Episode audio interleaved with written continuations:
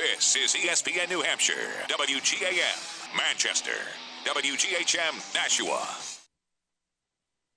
This is going out for uh, young Mr. Smith's Uncle Joe over here. A banjo legend. So do us a big favor. The Greek Theatre. Get your dancing shoes on. Mr. Bob Schmidt on the banjo.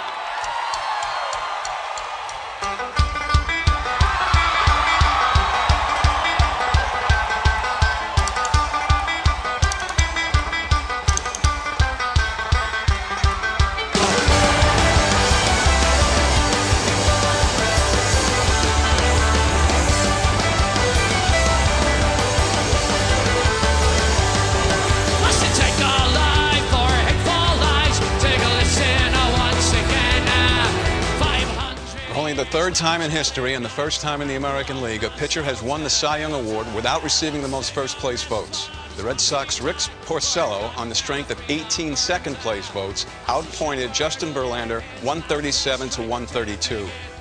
It's unbelievable. I got my family standing here. I don't think they know yet.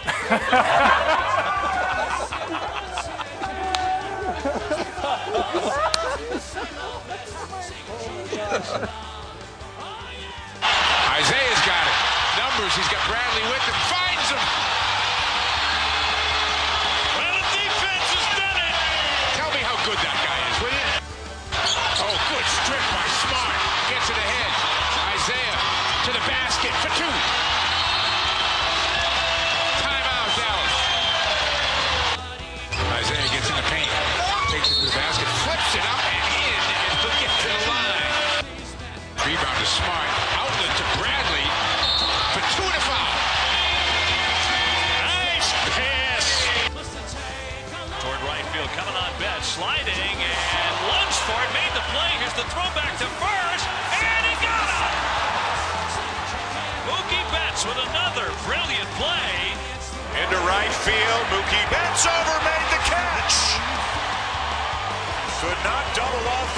But what an incredible diving catch by Mookie Betts out in right field.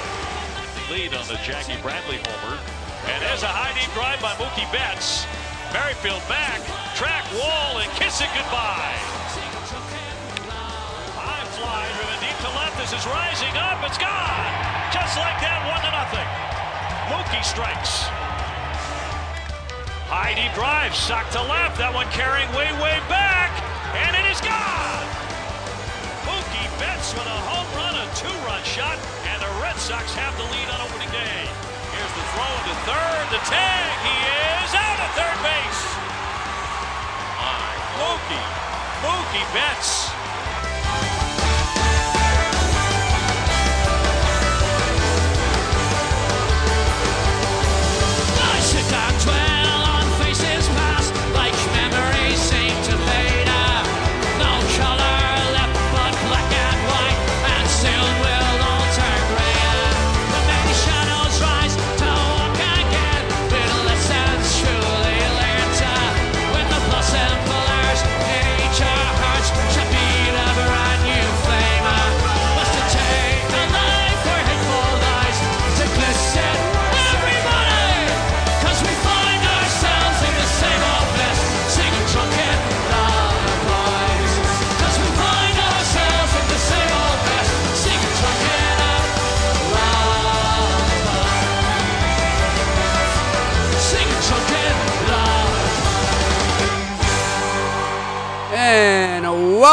To the stretch run on a Thursday here on ESPN New Hampshire. I'm your host, Jimmy Murphy. Justin Sullivan working the boards here, doing a great job as always. Ah, it's it's been one of those days, I think, for a few of us here at the station today. But uh, you know, we'll send that one out to our colleague uh, Laura Staylock. That's for her. After the request she made to me earlier, she knows what I'm talking about. Anyhow, one of those days. But uh, we get through. We get through. I was gonna I was gonna go with Limp Bizkit. Yeah. Just one of those days to open, but I eh, figured that'd put us in a worse mood. Yeah. So nothing like flogging Molly live. I urge everyone there if they ever get the chance to go see them. They are a treat Whether you're into I'm Irish, just watching it right now. That they, whether you're into Irish themed music uh, or punk, whatever, it, it doesn't matter. If you appreciate music, go see them. Yeah, you, you can see all the and instruments. energy, just and And pure energy. unbelievable energy. Absolutely. That guy in the banjo is unreal too, Joe. He's uh, he's something else. But uh, good stuff there, and uh, we have got a great show in store for you. We've actually got a special treat today for all you Monarchs fans and hockey fans in the area. Uh, we seem to have treats for hockey fans every day, huh? Don't we, Sully? Yeah, pretty much. You, you come up with some things. Yeah. yeah. we definitely represent the game of hockey on the A- stretch run absolutely. and we've got more uh, hockey delight for you today. Uh, we will be talking to Joe Haggerty uh, of Comcast Sports New England. He's out in Minnesota, I believe, covering the Bruins Wild. I'm not technically sure he's out there, but nonetheless, he does a great job covering the Bruins. We'll get his take on the Wild Bruins today and the road trip that has been for the Boston Bruins. But we'll also talk some Bruins and NHL news. You heard the boys talking about the uh, NHL's sort of uh, sneaky Ultimatum. ultimatum or a way of allowing the players to play at the Olympics in 2018. They're gonna, if the players uh, don't opt out of the CBA, which they were going to, I can tell you that right now. that was a, that was a lock, no pun intended, Uh-huh. because there was going to be either a strike or a lockout. Uh, people forget who the who the uh, head of the NHLPA is right now. Donald I Strike Fear. There you go. In the hearts of owners Yeah. and he's he's well known to have work stoppages, and that's his way of doing things. And they were already planning on it. So, you know, for uh, I'll get into it later. I'll vent about it later. Uh, but quickly, just want to say, I know that Kinger on Christian and King was just uh, sort of painting it as the as the NHL, the bad guys here. Not so fast, but we'll get into that in our next segment with Billy Jaffe of NHL Network and NESN. Uh, we'll discuss that, some other NHL news, and the Bruins. I want to get his take too on just a, a absolute debauchery of a performance by the Pittsburgh Penguins, the defending Stanley Cup champions. Um, I don't know. Seven? I don't know if they went to some um, like Hillary Clinton secret drinking party the night before to wallow in their sorrows uh, that Donald Trump is president. I have no idea. Or maybe they went to a VIP Trump party uh, in D.C. somewhere. But I, I have no idea. They were sitting there waiting for the Capitals to come home uh, after a loss in Columbus the night before, and they got lit up. Was it six nothing? Was the final say? Uh, seven. Seven. Oh, excuse me, I forgot a goal. They just kept going in. And uh, one thing I want to ask Billy about. Oh, we got some clips from this embarrassment. This is held by the Caps and ahead now. Here comes Backstrom. Backstrom, the shot. He scores!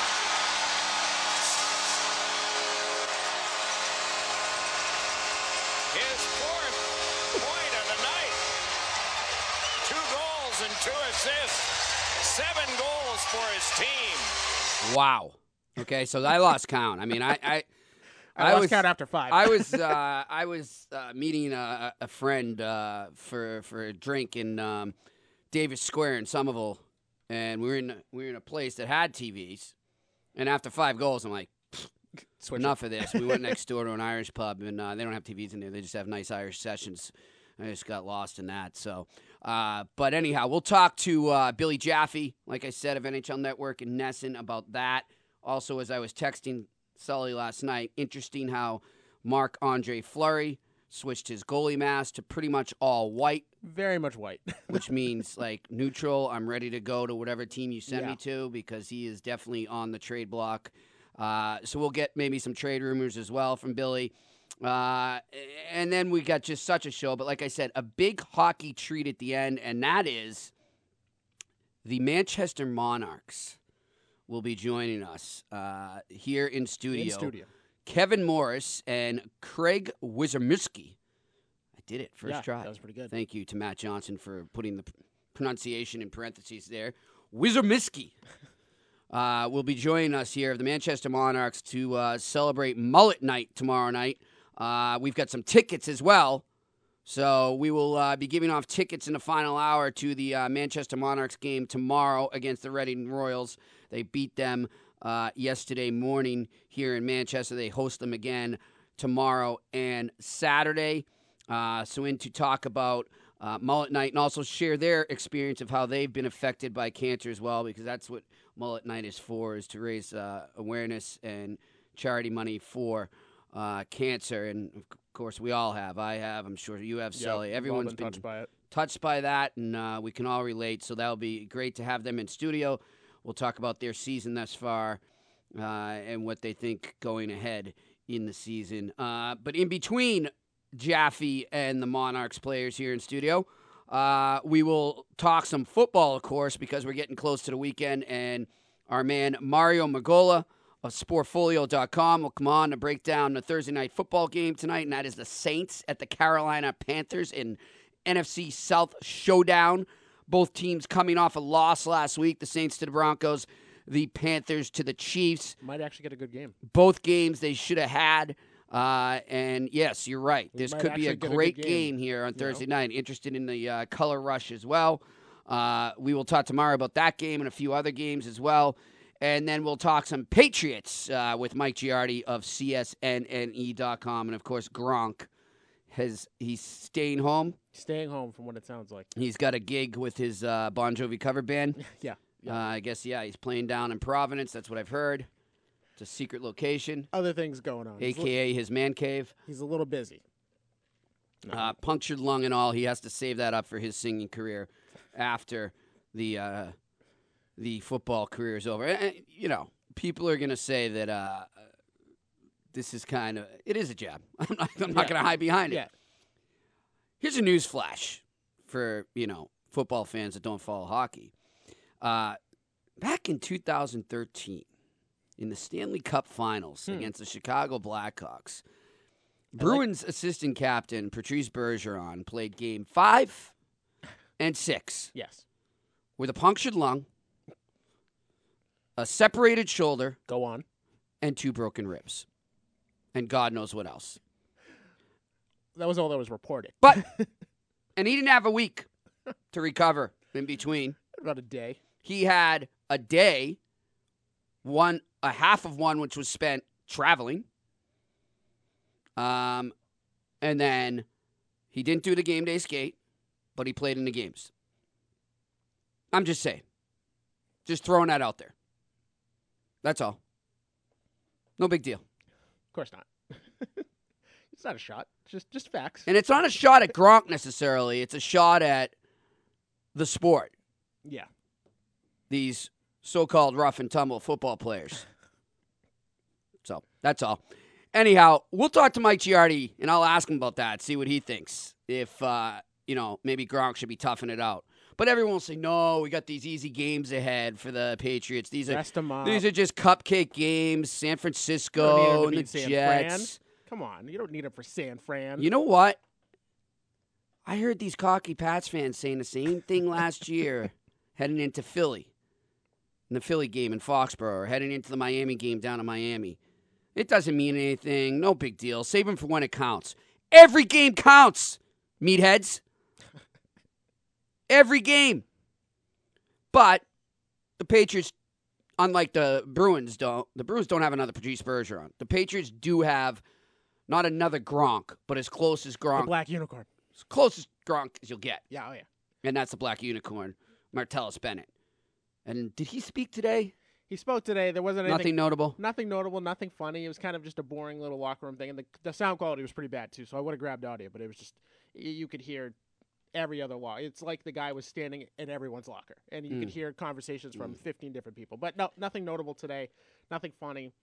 That kind of seems like, like you you said to me. That kind of seems like they put the clamps on him this week. Yeah, I think. Well, I no, I think the And- clamps are on him for the rest of the, and especially now that he's going to be the starter. Yeah, Yeah, but I mean, going forward, the clamps are going to be on him. Yeah. I mean, you get you're we're getting in the second half, and you know, like I said, the uh, the cocky Patriots media and fans may want to look at these games as cupcakes, but I'm sure Bill Belichick's not, and uh, he's going to make sure that the players don't give that especially after off. last year Yeah, with Philly. That's that Exactly. Was, especially against Chip Kelly, that was just terrible. It was terrible, and it was their own doing too. It was part of it was their own doing the the uh, the drop kick, all of that stuff. So Yeah. I think, especially after losing last week, there's a whole new focus. You could tell by all the cuts I'm getting. They're just they're they're loaded. They're Do you think? in. Do you think Chip Kelly, when they're out there for warm ups, uh, has them play like drop kick Murphys? They should. Uh, good one. They should try that. They should. I Why mean, not? Really, because it, that's what it was. Is you, you're up fourteen nothing at the half. You do the drop kick to come out, and then they smacked you the rest of the way. Yeah. That's like a drop kick with your rugby player is like a definition of disrespectful smack in the face. Like, oh, you're gonna do that to us now? Okay. If I was on the Eagles and that happened to me, I would get so mad. Like, Yeah. you, you really don't respect us that much that you're gonna try to drop kick on us? Okay, we'll take it to you, and they did. They absolutely did. So. It'll be interesting to see this week. Like I said, we got Mike Giardi to talk about that, and then you and I can talk some football, and we will make our NFL Make picks. picks. I'm ready to go. At 425, I am not. I'm just going to wing it. That's why I'll probably do well for once because they don't list think about here. it. Uh, we we're going to get Chris Forsberg to talk about the Celtics last night. We do not have him now, but you and I can go over the game. Uh, Isaiah Thomas has to be a top MVP candidate this early in the season because he's about the That's only all you gotta Celtics say. that's showing up. That's that's all you gotta say. It's Is- it's Isaiah Thomas. That's it. I, you want to be happy about that win? Go ahead. I'm not. I'm not either. I turned it off after the second quarter. I, mean, like, what did Jeff Hickman and I say? Yeah. Like they should kill this team. Yeah, and they, but they don't, and that's why he They have- cautioned me. He they said, "No, I don't, don't- like them by six and a half." yeah, don't put don't put anything on it. You know, they, last night I'm watching this game, and you get to the second quarter, and it was the worst. Yeah, I played was watching it. Worst played basketball I've ever. The most sloppy basketball, and it was the bench. So Who do they think they are? and, and it's the bench. So everyone goes, oh, well, the injuries, the injuries affect them. And I get that because now you got two of your best bench players starting, Marcus Smart, Kelly Olynyk. That's cool. The sloppiness, that was horrid. I had to shut it off. I Yeah, turned it, it- off. it's- it's I turned it off with like with eight minutes to go in the second quarter. I said, I will catch it at the end. And see, this is where you almost want them to get blown out of the Yeah. building Oh yeah, and lose they like gotta five lose. in they a gotta lose one of these games. Yeah, one of these no, games. but you that- want them to Yeah. because you then then the, the They'll heat's gonna up. come and then the coach will snap and all hell will break loose and and you'll see what they're made of. Until then, they're sort of just you know they're they're rolling along. They're just rolling along. Yeah, they know they're, they're treading water. I don't know who they think they are, but they're, they're not contenders right now. All So- I want is somebody other than not named Isaiah Thomas to score some points. And Avery Yeah. Bradley, and it was really Isaiah Thomas and Avery Bradley last night. Can someone that- else hey, come into why it? Why was Danny Ainge trending on Twitter today? That's a good question. I know there was a story on Comcast where he was talking about uh, Thomas and Bradley, and he was saying that they're the best backcourt tandem in basketball. That might be it. And that and that's you know widely Uh, thought because, of uh, throughout the was that a bold statement? I mean, Klay Thompson, Steph Curry's pretty Bold enough too. to be trending? Yeah, that would be bold enough to Okay. be trending. You know, I, I don't know if I exactly agree with him. Yeah. Uh, I think that they're very good. I think Avery Bradley's very good defensively, and he's improved his offensive game. As for the start of this year, he's averaging like 18 points a game, which is not what anyone thought of Avery Bradley when he was drafted. But Steph Curry and Klay Thompson are pretty good. They can play. They can put up some points. So I don't know. That's probably what it has to do with that. And also, there's a lot of trade rumors going around. And anytime there's trade rumors going around, usually involves the Celtics and Danny Ainge. And Okay. Danny Ainge is known to make those trades. One thing I want to tell our listeners too, uh, by the way, when the players do come in, we are going to be uh, sporting the mullets, and I will Oh, yeah. put one on with uh, Pictures. with the players There for will be sure. So we will get that out on, on Twitter. Uh, I, Kevin Morris, uh, Craig Wyszomirski, uh, and myself will be wearing some mullets, uh, doing our best Hanson Brothers imitations here. So looking forward to that. Got a good lineup in store. We got a couple more open segments than we usually do, Justin, so we can banter about the Celtics and and the uh, the Patriots and uh, you know, like yeah, I, I I think that I don't know. It's just this this fandom lately around. Well, not lately. In the past few years, it's like you thought last year would have taught Patriots fans a Yeah. lesson. Don't look past anyone. and, and don't look past home field and don't look past any game. Yeah. You know, and, and you're definitely doing it now. Colin Kaepernick has the, the I same. mean, we were talking with somebody set. today. Yeah. I won't name them and throw them under the bus, but he said, oh, "Big deal, Miami. Whatever." Yeah.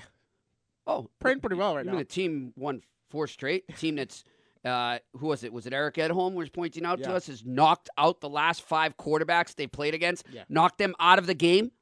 That defense, you're not worried about that, considering.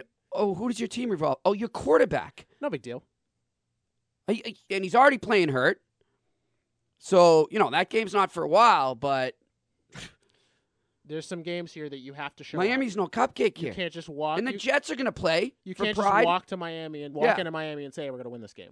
Yeah. Same thing with the Jets. You can't. You don't and, think and the, the, other Jets thing, have I'm looking at this game in San Francisco right now uh, with Tom Brady. You know, he's going back home, Same with Edelman. right? Same with Edelman. Okay, but yeah. but I mean, you know, it's a It's no di- offense to Edelman. it's a different situation. It's a way bigger story. Yeah. And do you know how many interview requests he has? Do you know how many ticket requests he has? Plus Do you know how many outside family parties and friend parties he's going to have to go to and dinners and everything while he's Oh, yeah. there? Th- that's a lot of distraction Yeah. for a guy that doesn't like that at all, and doesn't a coach like that doesn't like and that. has an injury. but you know he's going to have to do it because it's family. Yeah. So, you know, just I think they win, but just be careful. That's all. So, we'll get into that later on the show here, but like I said, a great lineup in store. We're going to talk some NHL and some Bruins next with Billy Jaffe of NHL Network and NESN and more Flogging Molly here. And Laura, if you're listening, I hope this cheers you up. We love you. We'll be back here on the stretch run on ESPN New Hampshire. Stay with us.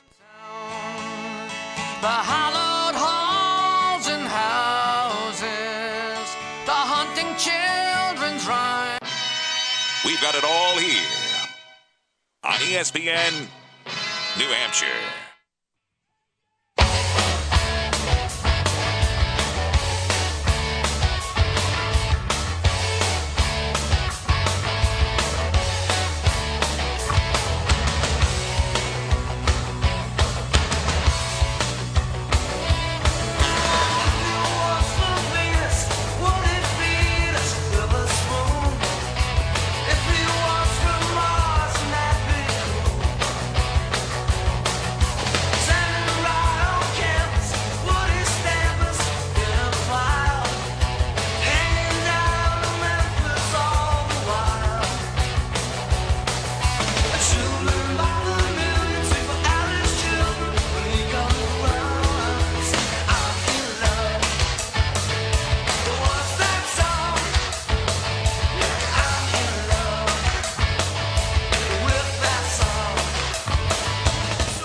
A lot of it is uh, maintenance. You know, this going to happen every every time, I guess, this year. Is there's guys are going to miss because of maintenance. Uh, Pastrnak is not better today, so we weren't going to let him go on the ice. And I don't know the. I'd say he's day to day right now. Uh, and uh, to his maintenance.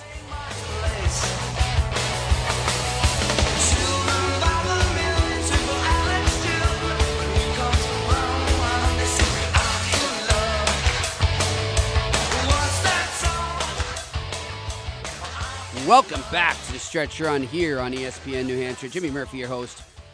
Justin Sullivan working the boards. Little replacements since they're from Minnesota, and the Boston Bruins are in the state of Minnesota right now, or AKA the state of hockey, to play the Minnesota Wild tonight, 8 p.m. Eastern. Hopefully, closing the trip out with another win, and they head back here to Boston to take on the Winnipeg Jets on Saturday. And on to talk about that and some NHL news with us now is Billy Jaffe of NESN and NHL Network. How you doing, Billy?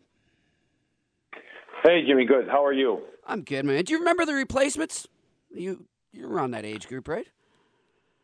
Uh, that's a kind way of saying I'm older. Yeah, yeah, I am. Damn it, I do remember them. All right. Uh, yeah, Hey, me too, man. I, I, yeah, I, I remember them. I uh, I wasn't. I mean, not against them. You know. I, Yeah. I wouldn't say they were my favorite. They were just there for you. stretch. They were just there. Yeah. I, I you know I had to play some Minnesota music, so I had, I'd already used up a lot of Prince and other stuff. Uh, Soundgarden. Isn't Dylan?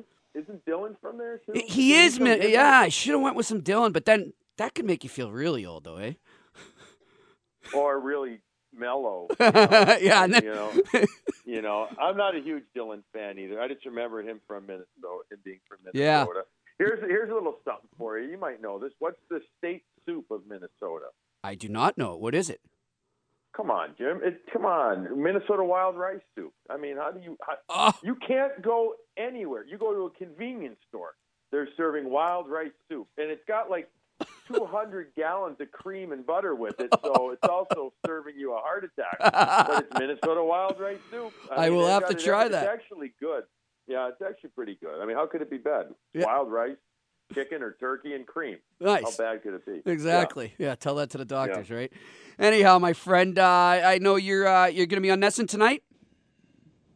Uh, yes, or somebody that looks a little like me. Absolutely, I will be on it tonight. Uh, by the by the to it. way, you're getting a lot of flack for your uh, your Movember stash, and I want to I want to defend you right now. I like it, and I I, I like the spirit. Uh, you know, I don't. I mean, why why why criticize somebody that's doing something for charity? I don't get that. I don't. I um. Here's the funny thing. It's like it's one of those things. I. It's like mushrooms. You either love them or you hate them, and I think that's what. And I think that's what's happened with the whole Movember thing. You know, I'm not a big fan of shaving every day. First of all, to begin with, but I, I do during the season normally. But but anyway, um, I've grown out the stash. I got the little. It's not chin music. It's a little. Uh, under the, the the bottom lip thing. There's a there's a certain name for it, and there's another name. Yes, for it. and I it- will. Um, This is a, and- this is a I- rated know- G station. Exactly. No, I know. I understand that. So I know I'm going. I mean, some people actually. I had somebody yesterday say uh, they think it's very hip, and I'm. I wouldn't consider myself the ultimate hip guy. And then other people have said you gotta.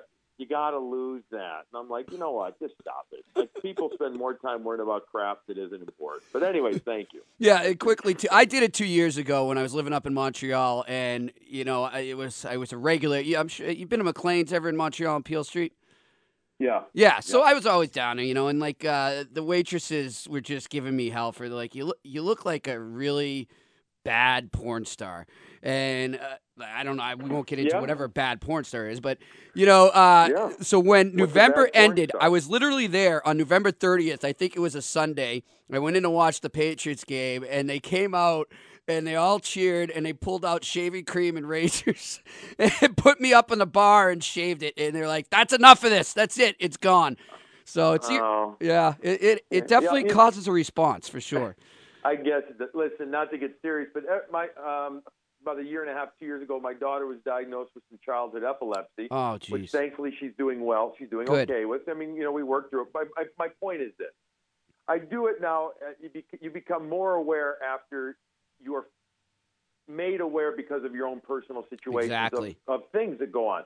So we all have it. We've all had our own stuff to deal with. My Mhm. point is this: if if it just brings awareness, that's why I participate more with other things. Whether you know whatever it's financial awareness or Good. just personal awareness. That's why I do it. And if I can support something like Movember, great. It's that's all it's about. Yeah, So, good on you. anyways, you know, I that that that's my philosophy. You can't do everything, but I, I can grow a mustache in four days, so I figured I would do it. Well, we're uh, we're going to be wearing fake mullets in studio today with some of the Manchester Monarchs players for cancer awareness. So uh, we will think you. Then you know, and I, I should have done the mustache too. Imagine a mustache and the mullet. But anyhow, uh, let let's talk some Bruins here. They they have a chance to cap off an undefeated road trip here.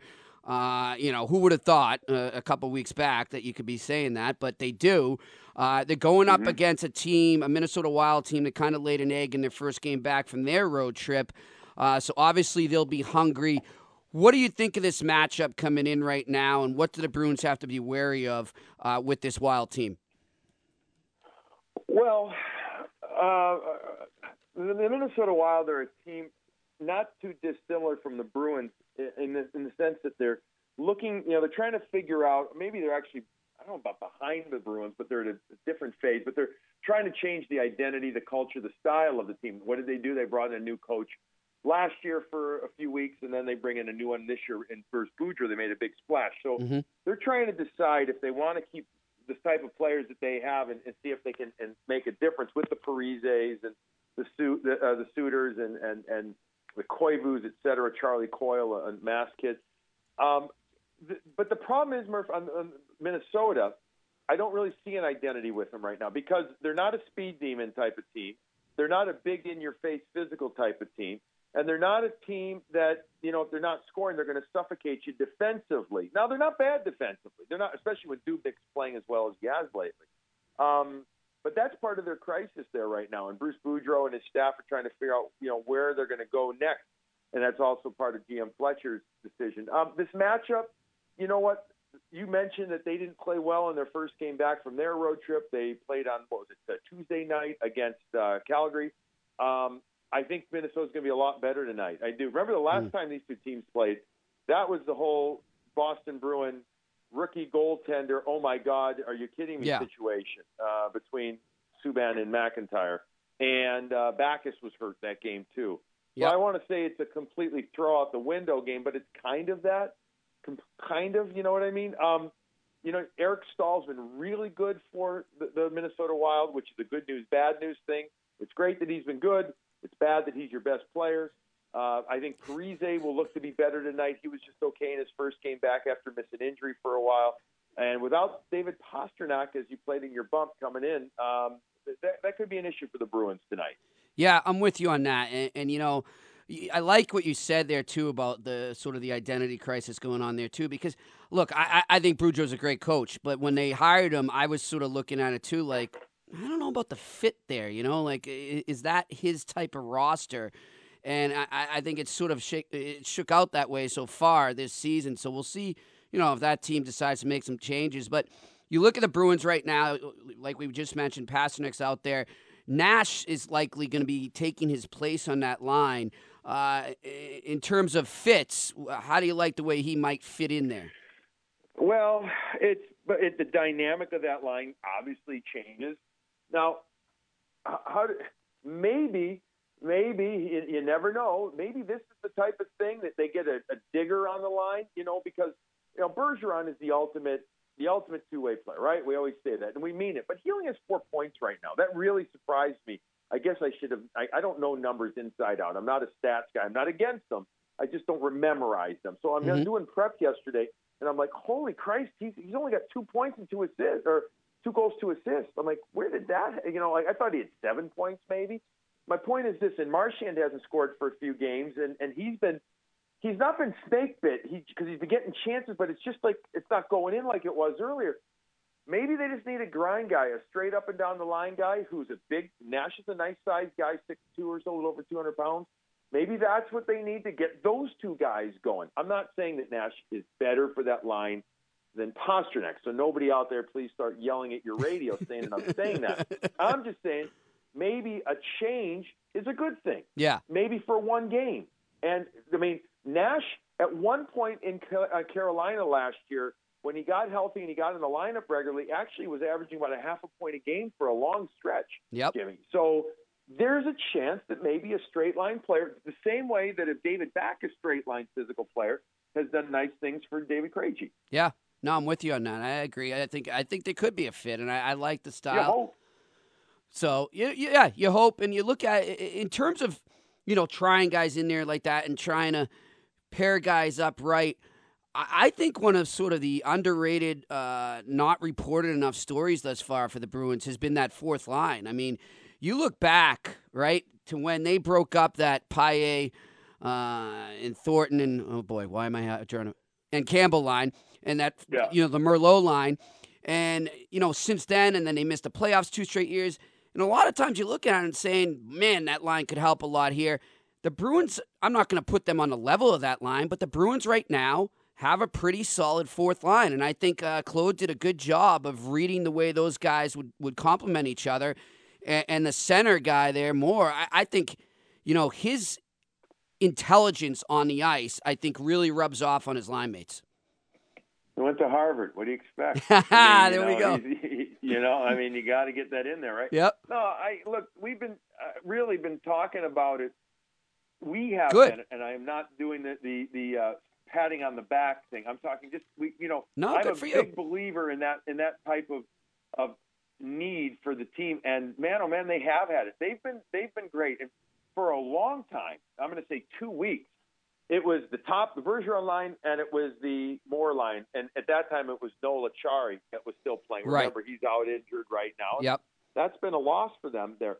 Um, and, and, and Timmy Schaller, when he's been in the lineup, has been excellent. I mean, holy smokes, has he been good. Yeah. So, yeah, I mean, a fourth line is part, what it does is it helps, I, it helps create an identity of a team, and it gives you that one, usually relentless – pursuit line that helps tenderize the opposition or at least force the opposition to have to look over their shoulder when they're on the ice and they say, you know what, I might get hit here or I might get beat by a real fast guy who's got good speed, maybe not the best skill, but he's got relentless pursuit. And we saw what happened last year with the New York Islanders with the Casey Cizikas, Matt Martin, Cal Clutterbuck line. And that's part of the reason that the Islanders have been crap this year is that they don't have that fourth line still and they've also made some other moves, but we'll talk we can talk about that later. But point is, fourth lines help identify your team. They help round them in the. They, they Jerry Maguire your team. They help complete it. You know what I mean? That's what they do. That's the line of the day. You got to clip that, Sully. That's perfect, and it's true. And you know, I, I I think it's an underrated thing across the league. I mean, they the energy line. That's what they're supposed to do, and they're giving them the energy. Yeah, but you know what? It's changed significantly, and, and I think it might be underrated by the the outside observer now, but I don't think it is by the league anymore. Right. Because a few years ago, we saw the Chicago Blackhawks go away from the typical meathead, you know, grinded out fourth line. The Bruins had that Merlot line, and while those guys could beat the snot out of you, two of the three of them at least, with Thornton and Campbell, they they had the speed in in Paille. They had an 11 to 12 minute game fourth line. Other lines, other teams, I mean, started making that their type of line, and actually they got better at it than the Bruins did between 2012 and 2015. The Bruins last year tried it, didn't have as much. This year, they have that kind of fourth line now. Yeah, for sure. Hey, I want to bounce around the league uh, quickly before we let you go here. Um, and a lot of news that we don't really want to talk about, but it's it's coming, and I think you know anyone around the hockey world or really inside the hockey world, you know, was kind of worried about it and had it in the back of their heads. And now it's coming to the forefront a little earlier than we thought, and that's the fact that uh, there's some jabs being thrown between the NHLPA and the NHL right now. The latest being the Olympics there, and then Pierre LeBrun uh, wrote about the the whole escrow situation right now, and I mean, really, all things right now are pointing to a work stoppage in a few years. Billy, uh, what do they have to do to avoid that? Um, I don't know. Yeah. I, I don't know. Go on a retreat, have a few beers. Yeah, I don't know. Maybe if they're in Colorado where certain things are legal, enjoy some of that. Hey, Massachusetts now, too. yeah, and Mass now too. You're right. Soon, not yet. Not yet. Not yet though. But maybe that's what they need to do, man. You, you know, It's so hard to read, isn't it? It, it it it is, and it would be so damn foolish if they go down that road again. But I yes, I know everybody in the last 48 hours, 24 hours, I guess, is writing about how there's you know potential contention. Well, that's no secret. You know, the players hate the escrow. Yeah. They accepted it though, um, and not that that means that they have to deal with or like it, but they accepted it as part of their deal.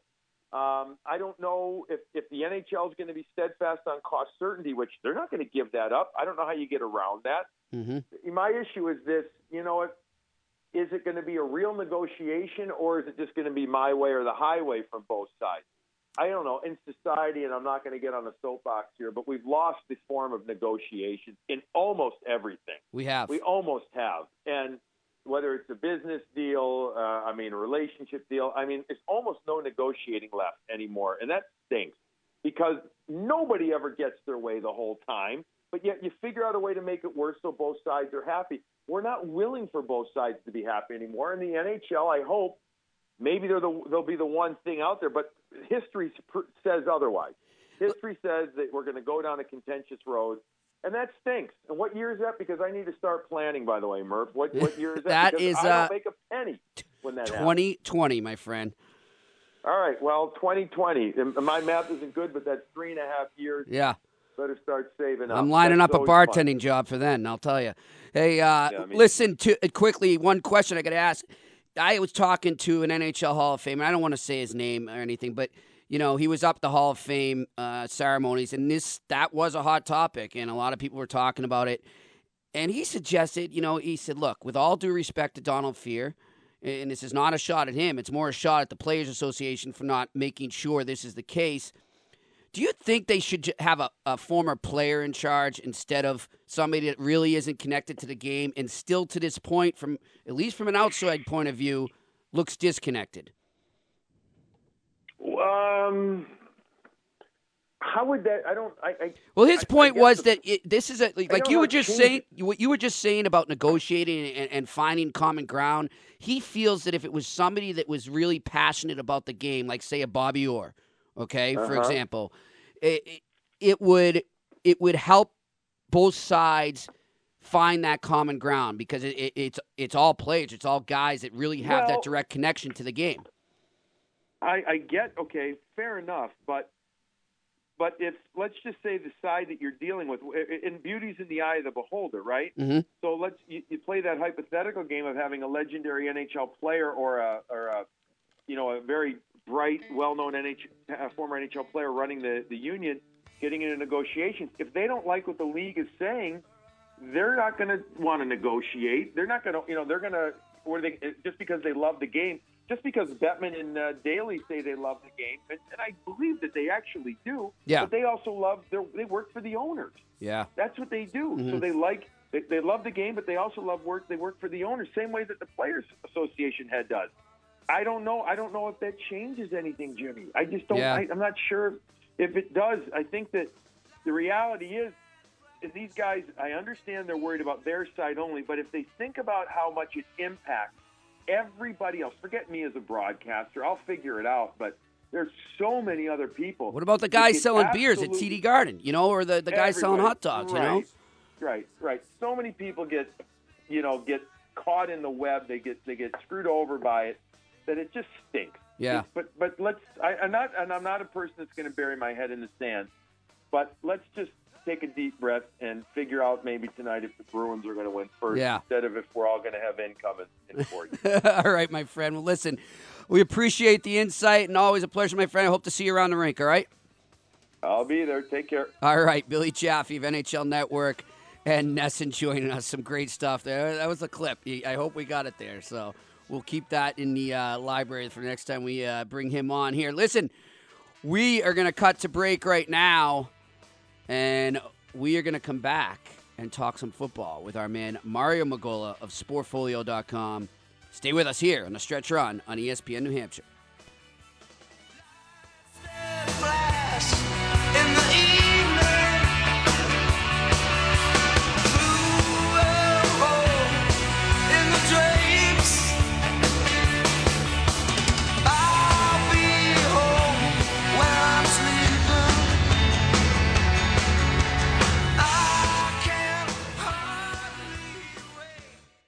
You're listening to The Stretch Run with Jimmy Murphy, right here on ESPN New Hampshire. The Apple Therapy Student Athlete of the Month is brought to you by Apple Therapy. Visit appletherapy.com. This is Laura Stelchik with Elise Jolly from Merrimack High School. Can you tell me a little bit about some of your activities at school? I am a part of the Merrimack Volleyball Flag. I'm on the swim team and the track and field team in the spring. I do student council. What would you say the swim, lacrosse, basketball, track, and field have in common? Anything?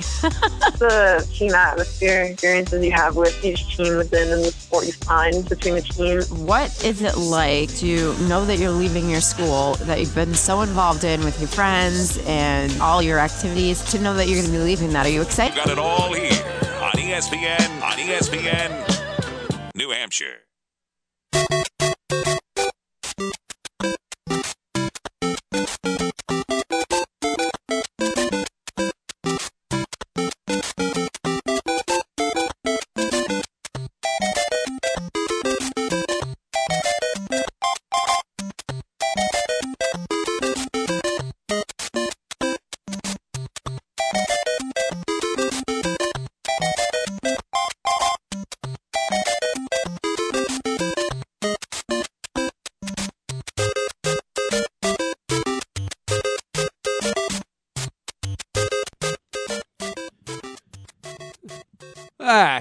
Can play Tecmo Bowl, and I'll play Super Mario. How's that sound for all you Nintendo fans out there? This is the video game. No, this is the Stretch Network. this is the video game network. I was going to say this is the Stretch Run here on ESPN New Hampshire. And as we play that every week, it means our good friend Mario Magola is joining us. Mario from Sportfolio.com. Mario, how you doing, my friend? I'm doing well. Staring at a game that we could actually be excited about tonight. So That's what we were just saying, man. Uh, yep. Saints and the Panthers. I like it. A big NFC South showdown. Both teams coming off very tough losses that I think they probably think they should have had. Uh, I'm I'm with you. I think this is going to be a really great game. I like the visitor, and I know you're going the opposite way. right, and what what cruel justice it is, by the way, that both teams lost for a game that now we look at it, and again, we just said it was good. This might eliminate the loser. So there's going to be at least some level of, you know, you can call it like a game seven feel or i- even better than that, actually a wild card game to get in, where the loser of this is probably out of the playoff picture. At least if it's Carolina, that would be the case. They'd fall to three and seven. But we actually have a have a really good matchup on paper, which is exciting. But the shame is what you just said. They they both lost probably the two worst games uh, that I've seen this entire season. I, I, I like checking this number a lot. Pro Football Reference has a, a good breakdown throughout the game of win probability, and I don't always follow it in the sense that it's, it's a definite, right? Right. But both of these teams had 95% win probabilities at one point in the fourth quarter last week, and both of them lost. Wow. And it's honestly, it's hard to say which loss was worse. Carolina led by 14 in the fourth quarter. They led 17 to six and had the ball, and they threw a pick six. And then obviously everything, everything just fell apart from there. And the Saints had as much of a win as you'll ever get. They scored the touchdown. They're going for an extra point that, at worst, even if it if it hits a fan, they go to overtime, Yeah, right? I know. And instead, it's blocked in return for for whatever two Yeah. point, whatever you want to call it, right? So both of them coming in with a sour taste in their mouth. Why do you like the Panthers to uh, to get that taste out of theirs? So as well as both teams are playing, and you look at where the improvements are, both teams have improved defensively a lot. I mean, the Saints were giving up 33, almost 34 points a game. They're now giving up just under, uh, sorry, 24 now, right? So it's about a 10 point drop. But the Panthers were giving up 29 points a game. They're only giving up 17. They have not allowed more than 20 points in their last three games. I know their level of competition and the opponent definitely comes into play. But they did play the Cardinals, they did play the Chiefs, and the Panthers' defense is coming from a much higher point. They were ranked sixth in the league last year. They obviously lost Josh Norman. It has taken a long time for them to get back to form. But if you look at where each team started, the foundation, falling as far as both teams did, I think Carolina is just the easier rebound right now. The Saints, I mean, honestly, they broke our hearts last week. Me and you both felt this was their chance to step in again and Yeah. prove that they're that they're there. They're not. So I, I'm still leaning towards Carolina being that team that isn't done yet. Now we might change our mind in, in two or three weeks. The numbers may not be there, right. but I think Carolina just based on its defensive improvement, it's just it's right now it's the better team. We shall see, my friend. I'm leaning the other way, but I'm, I'm Right. hesitantly doing that because the Saints, as we know, aren't the best road team, especially in a big game like this. But we'll see what happens. Uh, another game you're looking at is the Baltimore Ravens at the Dallas Cowboys. And like we said, you know, how can we not talk about the Cowboys after what they did last week? Right, and and honestly, I wanted to put this on there as a kudos to you. You did go against me on this one. You were right. Uh, you deserve the credit on it. I appreciate it. and I'll give you, and I, I will put a button there, and it's not even sour grapes here. I think both of us won and lost that game at the same time last week. I mean- I mean, how do you how do you watch the finish of that and think that either team definitively won? I feel like they both lost and then they both won, and it's it- what what Dallas is doing is just unbelievable. They have actually lost two of their last three games, but the record doesn't say that. They trailed by 10 to Philadelphia in the fourth quarter, and I don't even know what, what time you want to pick that they were trailing to Pittsburgh last week. And yet they're 8 and 1. And even more amazing, they're 8 and 0 against the spread in their last 8 games. That is it's unheard of Yeah. to be that good for so long. What I finally like is that Dallas is not in a position for a trap. They're not they're not only giving a few points. Like last week they were getting points. I thought that was a beautiful trap. They're actually giving by most by most places a touchdown, which is a lot of points. So now now they're saying, okay, you've gotten our attention, you've earned it, win big, and they they they can, but they're also playing the league's best defense from Baltimore, and I actually think that this is this is a harder test for Dallas going up against Baltimore's defense than it is Baltimore going up against Dallas. I do think that Dallas is just better in the end because Baltimore's offense just isn't there. But I don't see this being another another cakewalk. And what I really like to look at, Dallas next week is home for Thanksgiving against the Redskins, which is a big, Oh, big for that. division game. Yep. I don't think they fall asleep, but you can't tell me that that they're looking at the Ravens and not peeking around the corner at the Redskins. Yeah, I'm with you on that for sure. I think that's going to be an interesting game for sure. Uh, the Ravens, I don't know. I mean, I, I kind of see this as a little trap there. They could go in there and sneak up on them, but we shall see. Eagles at Seahawks. Uh, you think this is a prime example of overreaction? Why is that? last week you basically unequivocally could not find someone that wanted the Seahawks that, that expected the Seahawks to beat the Patriots, right? Mm-hmm. Even if even with the points being as big as they were, it seems like everybody was against Seattle. People were just not buying into how good the Seahawks are. In an instant, and I'm talking like the end of that game. Now everyone's back with Seattle. It, it just seems like such a real, real quick case of everyone jumping back on a bandwagon that they had that they had abandoned, and there's perfect evidence of this. It doesn't happen a lot. The spread opened at four and a half, and within I- don't know how quickly, but almost instantly jumped to six and a half. Wow. And that is, I remember last week we talked about a little bit about spread movements. There's a reason for this one. When you could pinpoint a reason why, you're in a better position. The reason is everybody that was against Seattle last week saw what they did to New England and is now buying back in, which also means that nobody that was against Philadelphia last week, which was again the majority, did not buy into what they did against Atlanta. And that's that's saying something. Atlanta's a very good offense. Philadelphia shut them down. Now, just like the, the, the Cowboys example, Seattle's very good. I do think Seattle's going to win this game at home. But you see that, that spread jump that big, and you could basically pinpoint it to everyone moving from against Seattle to for Seattle, and you just you just see that Philadelphia is getting ignored again with a fantastic defense. So I actually think that a great NFC matchup and a really good example of how people's mindsets tend to tend to move and tend to move the number two. Of course. I, I like I like Philadelphia to cover. Yeah, I'm with you, and it's hey, it has so so much letdown written all over it. I, Exactly. Like I'm with you on that. I think maybe Seattle wins, but I'm with you. I don't think they cover. Right. Uh, finally, Monday night, fo- uh, Sunday night football rather. Packers are at the Redskins. Uh, this is a rematch of last year's playoff game. Who you liking here? I actually like the same exact thing that happened last year because it's the same setup. Packers come in limping. Redskins have won a few games. They they look again like a surprisingly good team.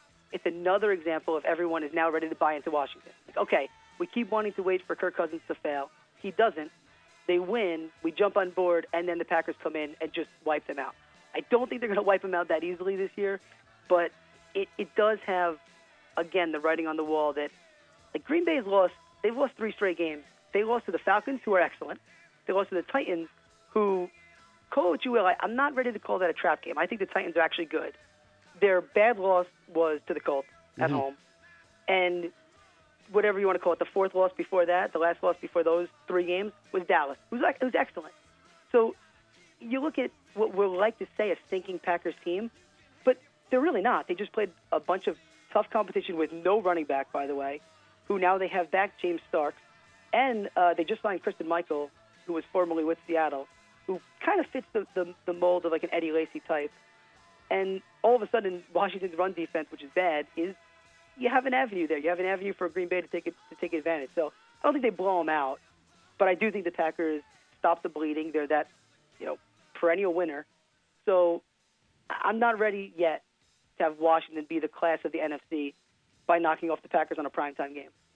Well, I'm going to go the other way, my friend. And just Really? like uh, the overrated Hillary couldn't make it in Washington, the overrated Packers will not make it in Washington either. Interesting. That's interesting. so you are literally jumping on the bandwagon and switching sides. Uh, right not there. the band. I just, I just can't stand the Packers, and I, I love seeing them suffer right now. It's fair enough, and you've actually said that to me before. Yeah, So, so, this, this, this is this nothing is new. more pain if they lose. Yeah, exactly. Let Aaron feel the pain because Right. uh, he he was given too much love when he didn't deserve it in my eyes. But listen, always a pleasure, my friend. We'll we'll keep following you on Sportfolio.com, and we'll talk to you next week. Thanks so much. All right, that's Mario Magola joining us here on the Stretch Run on ESPN New Hampshire. I am your host, Jimmy Murphy. Justin Sullivan's working the boards. One hour down, two to go. And Mike Giardi of CSNNE.com will join us next to talk about the New England Patriots and the San Francisco 49ers matchup on Sunday.